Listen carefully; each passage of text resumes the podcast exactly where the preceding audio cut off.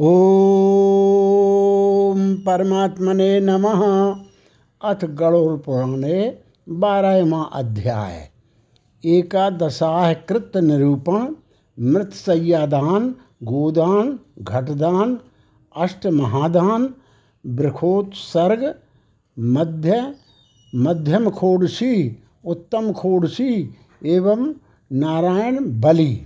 गरुड़वाच एकादश दिनस्यापि विधिं ब्रूहि सुरेश्वर वृक्षोत सर्ग विधानं च बद में जगदीश्वर। गरुड़ जी ने कहा, हे सुरेश्वर, 11वें दिन के कृत्य विधान को भी बताइए और हे जगदीश्वर, वृक्षोत्सर्ग की विधि भी बताइए। श्री भगवान वाच एकादशे निगंतव्यम प्रातरेव जलाशये और्धदेहि क्रिया सर्वा करणीया प्रयत्नतः। निमंत्रेद ब्राह्मणाश्च वेदशास्त्र परायणः प्रार्थयेत प्रेत मुक्तिम च नमस्कृत कृतांजलि। श्री भगवान ने कहा, 11वें दिन प्रातः काल ही जलाशय पर जाकर प्रयत्नपूर्वक सभी और्ध दैहिक क्रिया करनी चाहिए। वेद और शास्त्रों का अभ्यास करने वाले ब्राह्मणों को निमंत्रित करें और हाथ जोड़कर नमस्कार करके उनसे प्रेत की मुक्ति के लिए प्रार्थना करें।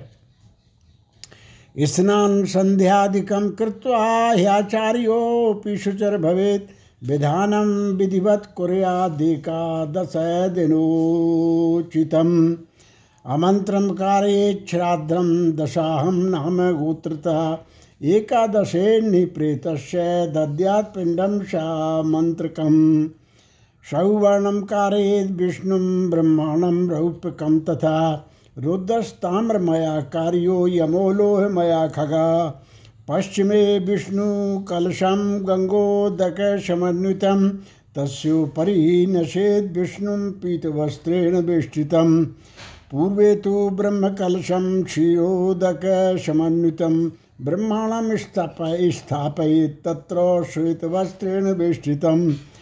उत्तरस्यां रुद्रकुम्भं पूरितं मधुसर्पिषा श्रीरुद्रं स्थापयेत् तत्र रक्तवस्त्रेण वेष्टितम्। दक्षिणस्यां यमघटमिन्द्रोदकसमन्वितं कृष्णावस्त्रेण संवेष्ट्य तस्योपरि यमं न्यसेत्। आचार्य भी स्नान संध्या आदि करके पवित्र हो जाए और 11वें दिन के लिए उचित कृत्यों का विधिवत विधान आरंभ करें। 10 दिन तक मृतक के नाम गोत्र का उच्चारण मंत्रोच्चारण के बिना करना चाहिए। 11वें दिन प्रेत का पिंडदान समंत्रक मंत्रों सहित करना चाहिए। हे गलौर, सुवर्ण से विष्णु की रजत, चांदी से ब्रह्मा की, ताम्र से रुद्र की और लघु से यम की प्रतिमा बनवानी चाहिए। पश्चिम भाग में गंगा जल से परिपूर्ण विष्णु कलश स्थापित करके उसके ऊपर पीत वस्त्र से वेष्टित विष्णु की प्रतिमा स्थापित करें। पूर्व दिशा में दूध और जल से भरा ब्रह्म कलश स्थापित करके उस पर श्वेत वस्त्र से वेष्टित ब्रह्मा की स्थापना करें। उत्तर की दिशा में मधु और घृत से परिपूर्ण रुद्र कुंभ की स्थापना करके रक्त वस्त्र वेष्टित श्री रुद्र की प्रतिमा को उस पर स्थापित करें। दक्षिण दिशा में इंद्रोदक वर्षा के जल से परिपूर्ण यमघट की स्थापना करें और काले वस्त्र से वेष्टित करके उस पर यम की प्रतिमा स्थापित करें। मध्य तो मंडलम कृत्वा स्थापयेत् कौशिकं सुतः दक्षिणाभिमुखो भूत्वा शब्देन च तर्पयेत् विष्णुं विधिं शिवं धर्मो वेदमन्त्रैश्च तर्पयेत् हेमं कृत्वा चरेत् पश्चात् श्राद्धं 10 घण्टादिकं गोदानं च ततो दद्यात् पितॄणां तारणाय वै गौरेशा हि मया दत्ता प्रीतये तेस्तु माधव। उपभुक्तं तु तस्यासीद् वस्त्रभूषण वाहनं घृतपूर्ण कांसपात्रं शतधान्यं तदीप्सितं। तिलाद्यष्टे महादाने मंतकाले न चेत्कृतं शय्या समीपे धृत्वैत दानं तस्य प्रदापयेत प्रक्षाल्य विपचरणौ पूजेदम्बरादिभिः सिद्धान्नं तस्य दातव्यम् उदकापूपकापयः स्थापयेत् पुरुषं हैमं शय्योपरि तदा सुतः पूजित्वा प्रदातव्या मृतशय्या यथोदिता। उनके मध्य में एक मंडल बनाकर उस पर पुत्र कुश से निर्मित कुशमयी प्रेत की प्रतिमा स्थापित करे और दक्षिणाभिमुख एवं अपशब्द होकर तर्पण करे। विष्णु ब्रह्मा शिव और धर्मराज यम का वेद मंत्रों से तर्पण करे। तब होम करने के अनंतर श्राद्ध और 10 घट आदि का दान करे। तदनंतर पितरों को तारने के लिए गोदान करे। गोदान के समय हे माधव, यह गौ मेरे द्वारा आपकी प्रसन्नता के लिए दी जा रही है, इस गोदान से आप प्रसन्न होवें, ऐसा कहे। प्रेत के द्वारा उपभोक्त आभूषण, वस्त्र, वाहन तथा घृतपूर्ण कांस्य पात्र, सप्त धान्य और प्रेत को प्रिय लगने वाली वस्तुएं एवं तिलादि अष्ट महादान जो अंतकाल में न किए जा सके हों, शय्या के समीप रखकर शय्या के साथ इन सब का भी दान करें। ब्राह्मण के चरणों को धोकर वस्त्र आदि से उनकी पूजा करके और मोदक, पूआ, दूध आदि पकवान उन्हें प्रदान करें। तब पुत्र शय्या के ऊपर प्रेत की स्वर्णमयी प्रतिमा कांचन पुरुष को स्थापित करे और उसकी पूजा करके यथाविधि मृतशय्या का दान करे। प्रेतस्य प्रतिमा युक्ता सर्वोपकरणैर्वृता प्रेतशय्या मया एषा तुभ्यं विप्रनिवेदिता इत्याचार्याय दातव्य ब्राह्मणाय कुटुम्बिने तथा प्रदक्षिणी कृत्वा प्रणिपत्य विसर्जयेत एवं शय्या प्रदानेन श्राद्धेन नौकादिना वृखोत्सर्ग विधानेन प्रीतो याति परांगतिम। शय्यादान के समय इस मंत्र को पढ़े। हे विप्र, प्रीत की प्रतिमा से युक्त और सभी प्रकार के उपकरणों से समन्वित यह प्रेत शय्या मृत शय्या मैंने आपको निवेदित की है। इस प्रकार पढ़कर कुटुंबी ब्राह्मण आचार्य को वह शय्या प्रदान करनी चाहिए।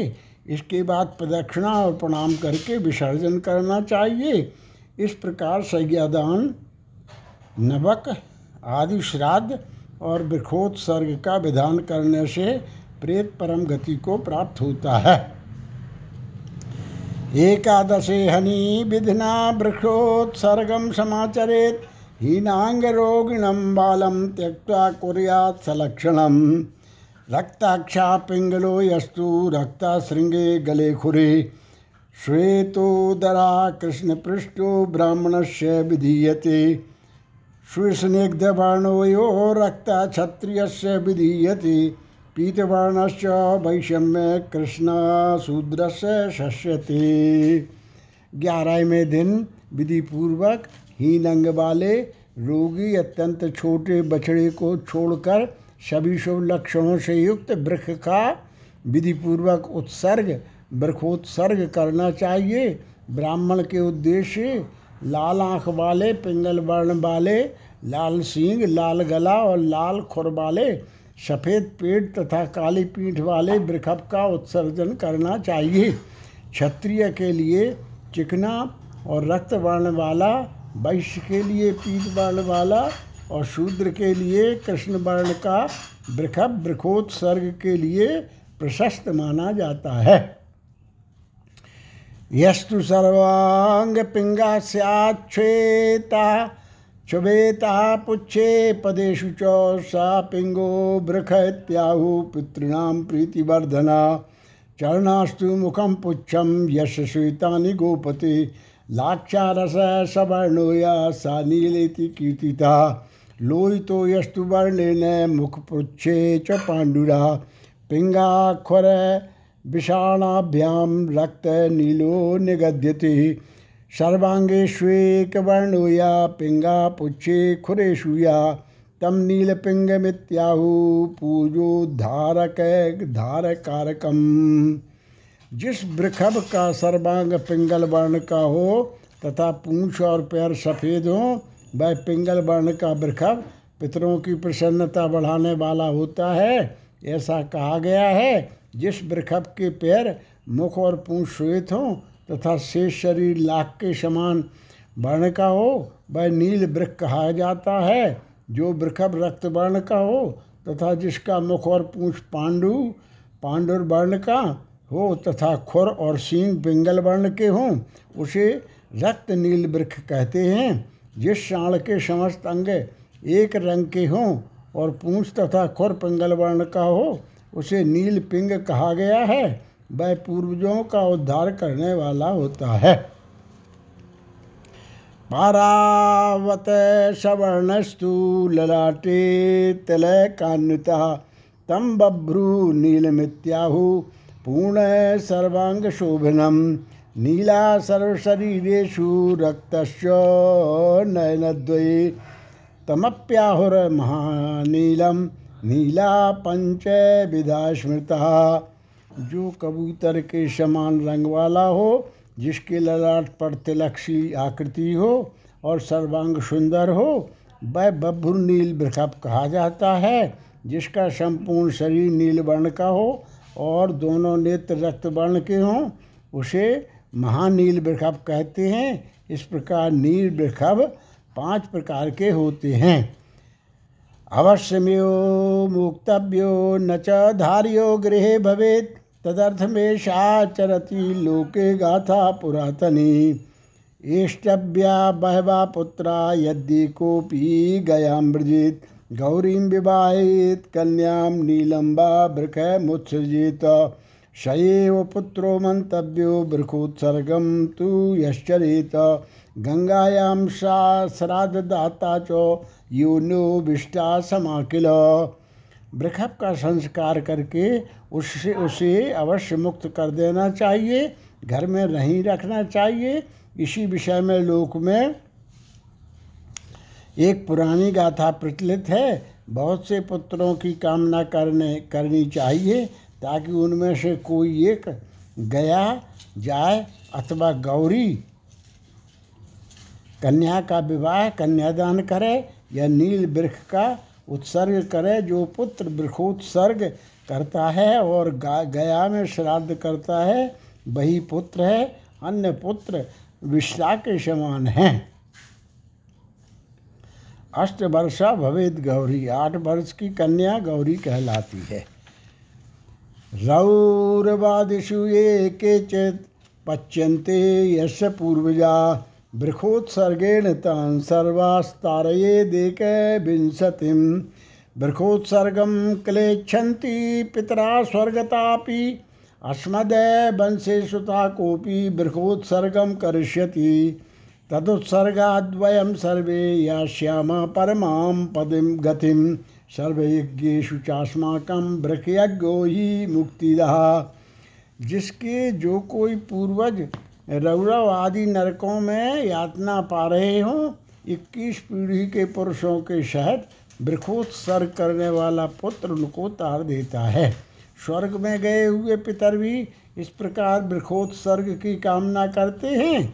हमारे वंश में कोई पुत्र होगा जो वृक्षोत्सर्ग करेगा, उसके द्वारा किए गए वृक्षोत्सर्ग से हम सब परम गति को प्राप्त होंगे। हम लोगों को सभी यज्ञों में श्रेष्ठ वृक्ष यज्ञ वृक्षोत्सर्ग मोक्ष देने वाला है।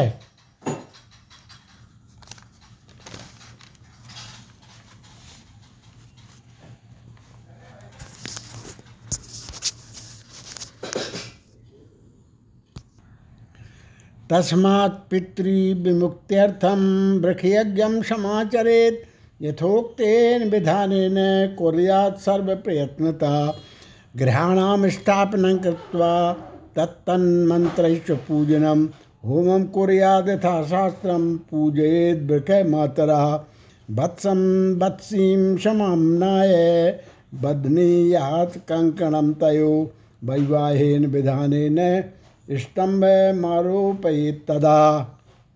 इसलिए पितरों की मुक्ति के लिए यथोक्त विधान से सभी प्रयत्नपूर्वक वृक्षयज्ञ वृक्षोत्सर्ग करना चाहिए। वृक्षोत्सर्ग करने वाला ग्रहों की तत्तद मंत्रों से स्थापना और पूजा करके होम करे तथा शास्त्रानुसार वृक्षभ की माता गऊओं की पूजा करे। बछड़ा और बछड़ी को ले जाकर उन्हें कंकण बांधें और वैवाहिक विधान की विधि के अनुसार स्तंभ में उन्हें बांधें। स्नापयेच वृखम वत्सीम रुद्रकुंभोदकेन च गंधमाल्यैश्च संपूज्य कारयेच प्रदक्षिणां। त्रिशूलं दक्षिणे पार्श्वे वामे चक्रं प्रदापयेत।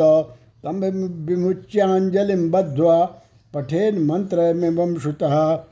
धर्मस्त्वं वृकरूपेण ब्रह्मणा निर्मिता पुरा तबोत्सर्गप्रधानेन तारयस्य भवार्णवात्। फिर बछड़ा और बछड़ी को रुद्रकुंभ के जल से स्नान कराए, गंध और माल्य से सम्यक पूजा करके उनकी प्रदक्षिणा करे। तदनंतर वृक्ष के दक्षिण भाग में त्रिशूल और वाम पार्श्व में चक्र चिन्हित करे। तब उसे छोड़ते हुए हाथ जोड़कर पुत्र मंत्र को पढ़े। पूर्व काल में ब्रह्मा के द्वारा निर्मित तुम वृक्षरूपी धर्म हो, तुम्हारे उत्सर्ग करने से तुम भयानकों से पार लगाओ। इति मंत्रान् नमस्कृत्य वत्सं वत्सिं समुत्सृजेत्। वरदोहम सदा तस्य प्रीतिमोक्षं ददामि च। तस्मादेश प्रकर्तव्यस्तत्फलं जीवितो भवेत्। अपुत्रस्तु श्रेयं कृत्वा सुखं याति परांगतिम। कार्तिकादौषवे मासे चोत्तरायणे द्रवौ शुक्लपक्षे अथवा कृष्णे द्वादशस्यादि तिथौ तथा ग्रहण द्वितीये चैव पुण्यतीर्थे अयनद्वये विशुवद द्वितीय चापी वृकोत्सर्गम समाचरित। इस मंत्र से नमस्कार करके बछड़ा और बछड़ी को छोड़ दे। भगवान विष्णु ने कहा, इस प्रकार जो वृकोत्सर्ग करता है मैं सदा उसे वर प्रदान करता हूँ और प्रीत को मोक्ष प्रदान करता हूँ। अतः वृकोत्सर्ग कर्म अवश्य करना चाहिए। अपनी जीवितावस्था में भी वृक्षोत्सर्ग करने पर वही फल प्राप्त होता है। पुत्रहीन मनुष्य तो स्वयं अपने उद्देश्य से वृक्षोत्सर्ग करके सुखपूर्वक परम गति को प्राप्त करता है। कार्तिक आदि शुभ महीनों में सूर्य के उत्तरायण होने पर शुक्ल पक्ष अथवा कृष्ण पक्ष की द्वादशी आदि तिथियों में सूर्य चंद्र के ग्रहण काल में पवित्र तीर्थ में दोनों आयन संक्रांतियों मकर कर्क में और विषुवत संक्रांतियों मेघतुला में वृक्षोत्सर्ग करना चाहिए। शुभे लग्ने मुहूर्ते चौसौ देशे समाहिता ब्राह्मणम तु समाहूय विधिज्ञम शुभ लक्षणम। जपैर्होमैस्तथा दानै प्रकुर्याद् देहशोधनम पूर्ववत् सकलम कृत्यम कुर्याद् धूमादिलक्षणम। शुभ लगन और शुभ मुहूर्त में पवित्र स्थान में समाहित चित्त होकर विधि जानने वाले शुभ लक्षणों से युक्त ब्राह्मण को बुलाकर जप होम तथा दान से अपनी देह को पवित्र करके पूर्वोक्त रीति से सभी होमादि कृत्यों का संपादन करना चाहिए। शालग्रामं च संस्थाप्य वैष्णवं श्राद्धमाचरेत्। आत्मश्राद्धं तथा कुर्यात् दद्याद्दानं द्विजन्मने। एवं व्याकुर्ते पक्षन् पुत्रस्यापि पुत्रवान् सर्वकामफलं तस्य वृक्षोत्सर्गात् प्रजायते। अग्निहोत्रादिभिर्यज्ञैः दानैश्च विविधैरपि नतां गतिमवाप्नोति वृक्षोत्सर्गेण यां लभेत। शालग्राम की स्थापना करके वैष्णव श्राद्ध करना चाहिए। तदनंतर अपना श्राद्ध करें और ब्राह्मणों को दान दे। हे पक्षिण, अपुत्रवान तथा अथवा पुत्रवान जो भी इस प्रकार वृक्षोत्सर्ग करता है उसे वृक्षोत्सर्ग से उसकी सभी कामनाएं पूर्ण होती हैं। अग्निहोत्रादि यज्ञों से और विविध दानों से भी वह गति नहीं होती जो वृक्षोत्सर्ग से प्राप्त होती है। बाल्ये कौमारे पौगंडे यौवने वार्धक्ये कृतम यत् पापम तद्विनश्येत वृक्षोत्सर्गान्न संशया मित्रद्रोही कृतघ्नश्च सुरापि गुरुतल्पगः ब्रह्मा हेमिहारी च वृक्षोत्सर्गात् प्रमुच्यते तस्मात् सर्वप्रयत्नेन वृक्षयज्ञं समाचरेत् वृक्षोत्सर्गसमं पुण्यं नास्ति तारक जगत्त्रये। बाल्यावस्था, कौमार, पौगंड, यौवन और वृद्धावस्था में किया गया जो पाप है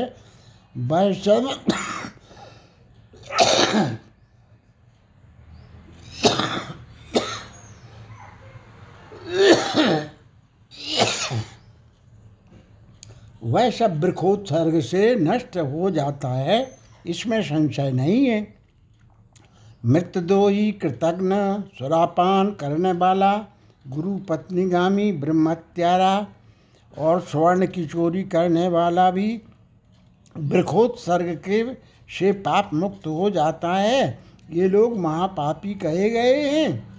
इसलिए हे तात, सभी प्रयत्न करके वृक्षोत्सर्ग करना चाहिए। तीनों लोक में वृक्षोत्सर्ग के समान कोई पुरुष पुण्यकारी नहीं है। पति पुत्र बती नारी द्वयोरग्रे मृता यदि वृक्षोत्सर्ग सर्गम नैव कुर्यात् दद्याद्गां च पयस्विनीं वृक्षमं वाययेद्यस्तु स्कंदे पृष्ठे च खेचरः शापते नरके घोरे यावदाभूत संप्लवं वृक्षमं ताडयेद्यस्तु निर्दयो मुष्टियष्टिभिः सा नरा कल्पपर्यन्तं भुनक्ति यमयातनम।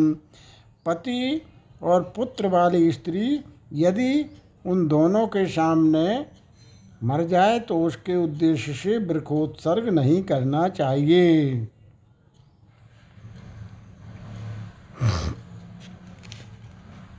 अपितु दूध देने वाली गाय का दान करना चाहिए। ये गणोर, जो व्यक्ति वृक्षोत्सर्ग वाले वृक्षप को कंधे अथवा पीठ पर भार ढोने के काम में प्रयोग करता है वह प्रलय पर्यंत घोर नरक में निवास करता है। जो निर्दयी व्यक्ति मुट्ठी, मुक्के अथवा लकड़ी से वृक्षप को मारता है वह एक कल्प तक यम यातना भोगता है। एवं कृत्वा वृक्षोत्सर्गम कुर्यात् श्राद्धानि षोडश शपिंडी कर्णा दर्भाक् तदहम कथयामि ते स्थाने द्वारे मार्गे च चितायां शवहस्त की अस्थि संचयने खष्टो दस पिंडा दतान्ही कहा मलिनम खोडसम चैतत् प्रथमं परिकीर्तितम् अन्यच्च खोडसम मध्ये द्वितीयं कथयामि ते। इस प्रकार वृक्षोत्सर्ग करके शपिंडीकरण के पूर्व खोडस श्राद्धों को करना चाहिए। मैं तुमसे कहता हूँ, मृत स्थान में द्वार पर अधर मार्ग में, चिता में, शव के हाथ में और अस्थि संचय में इस प्रकार 6 पिंड प्रदान करके 10 दिन तक 10 गात्र के 10 पिंडों को देना चाहिए। यह प्रथम मलिन खोडसी श्राद्ध कहा जाता है और दूसरा मध्य में किया जाने वाला मध्यम खोडसी कहा जाता है। उसके विषय में तुमसे कहता हूँ। प्रथमं विष्णुवे दद्या द्वितीयं श्री शिवाय चो याम्याय परिवाराय तृतीयं पिंड मुत्सृजेत चतुर्थं सोमराजाय हव्य बाहाय पंचमं कव्य बाहाय खष्टम चो दद्यात् कालाय सप्तमं रुद्राय चाष्टमं दद्यान् नवमं पुरुषाय चो प्रेताय दशमं शैव एकादशं विष्णवे नमः द्वादशं ब्रह्मणे दद्यात् विष्णवे च त्रयोदशं चतुर्दशं शिवायैव यमाय दश पञ्चकं दद्यात् तत्पुरुषायैव पिण्डं खोडसकं खगा खगो मध्यम खोडस्कम प्राहुरे तत्तत्विदुजना द्वादश प्रतिमा मा प्रतिमासेषु पाक्षिकम चौत्रिपाक्षिकम न्यून शाण्डमासिकम पिंडम दद्या न्यूनाब्धिकम तथा उत्तम खोडसम चैतन मया ते परिकीर्तितम स्रपयत्वाचरम ताक्षम कुरयादेकास दसेहनी। मध्यम खोडसी में मलन खोडसी की भांति ही 16 पिंड होते हैं। पहला पिंड भगवान विष्णु को, दूसरा शिव तथा तीसरा सपरिवार यम को प्रदान करे। चौथा पिंड सोमराज, पांचवा हव्यवाह, हव्य को वहन करने वाले अग्नि। छठा कव्यवाह, कव्य वहन करने वाले अग्नि तथा सातवां पिंड काल को प्रदान करे। आठवां पिंड रुद्र को, नवा पुरुष को, दसवां प्रेत को व ग्यारहवां पिंड विष्णु को प्रदान करे। बारहवां पिंड ब्रह्मा को, तेरहवां विष्णु को, चौदहवां शिव को, पंद्रहवां यम को और सोलहवां पिंड तत्पुरुष के उद्देश्य से देना चाहिए। हे खग, तत्वविद लोग इसे मध्यम खोडसी कहते हैं। तदनंतर प्रतिमास के 12 पाक्षिक, त्रिपाक्षिक, उष्णमासिक, उनस्नानमासिक और ऊनाब्दिक इन श्राद्धों को उत्तम खोडसी कहा जाता है। इनके विषय में मैंने तुम्हें बताया। हे तार्स, इनको 11वें दिन चरु बनाकर करना चाहिए। चत्वारिंशत् तथैवाष्टौ श्राद्धं प्रेतत्वनाशनं यस्य जातं विधानेन स भवेत् पितृपंक्तिभाक्। पितृपंक्ति प्रवेशार्थं कारयेत् खोडसत्रयम्। एतच्छ्राद्धविहीनश्चेत् प्रेतो भवति सुस्थिरं। यावन्नादीयते श्राद्धं खोडसत्रयसंज्ञकं स्वदत्तं परदत्तं च तावन्नैवोपतिष्ठते। वे 48 श्राद्ध प्रेतत्व को नष्ट करने वाले हैं। जिस मृतक के उद्देश्य से ये 48 श्राद्ध किए जाते हैं वह पितरों की पंक्ति के योग हो जाता है। इसलिए पितरों की पंक्ति में प्रवेश दिलाने के लिए खोडस, त्रयी, मलिन, मध्य तथा उत्तम खोडसी करनी चाहिए। इन श्राद्धों से विहीन मृतक का प्रेतत्व सुस्थिर हो जाता है और जब तक खोडस त्रैसंगिक श्राद्ध नहीं किए जाते तब तक वह प्रेत अपने द्वारा अथवा दूसरे के द्वारा दी गई कोई वस्तु प्राप्त नहीं करता। तस्मात् पुत्रेण कर्तव्यम विधिना खोडसत्रयम्। भर्तुर्वा कुर्ते पत्नी तस्या श्रेयो ह्यनन्तकम्। संपरे तस्या पत्यु कुर्ते चौधर्वदैहिकम्। क्षयाहम पाक्षिकम श्राद्धम सा सतीत्युच्यते मया। इसलिए पुत्र को विधान पूर्वक खोडस्त्रेय का अनुष्ठान करना चाहिए। पत्नी यदि अपने पति के उद्देश्य से इन श्राद्धों को करती है तो उसे अनंत श्रेय की प्राप्ति होती है। जो स्त्री अपने मृत पति की और्ध्वदैहिक क्रिया, क्षयाह श्राद्ध, वार्षिक श्राद्ध तथा पाक्षिक श्राद्ध, महालय श्राद्ध करती है वह मेरे द्वारा सती कही गई है।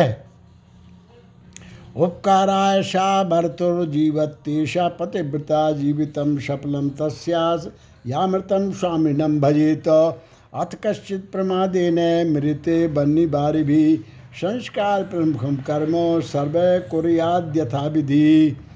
प्रमादादिच्छया वापि नागाद् वा म्रियते यदि पक्षयोरुभयोर्नागम पंचमीषु प्रपूजेत।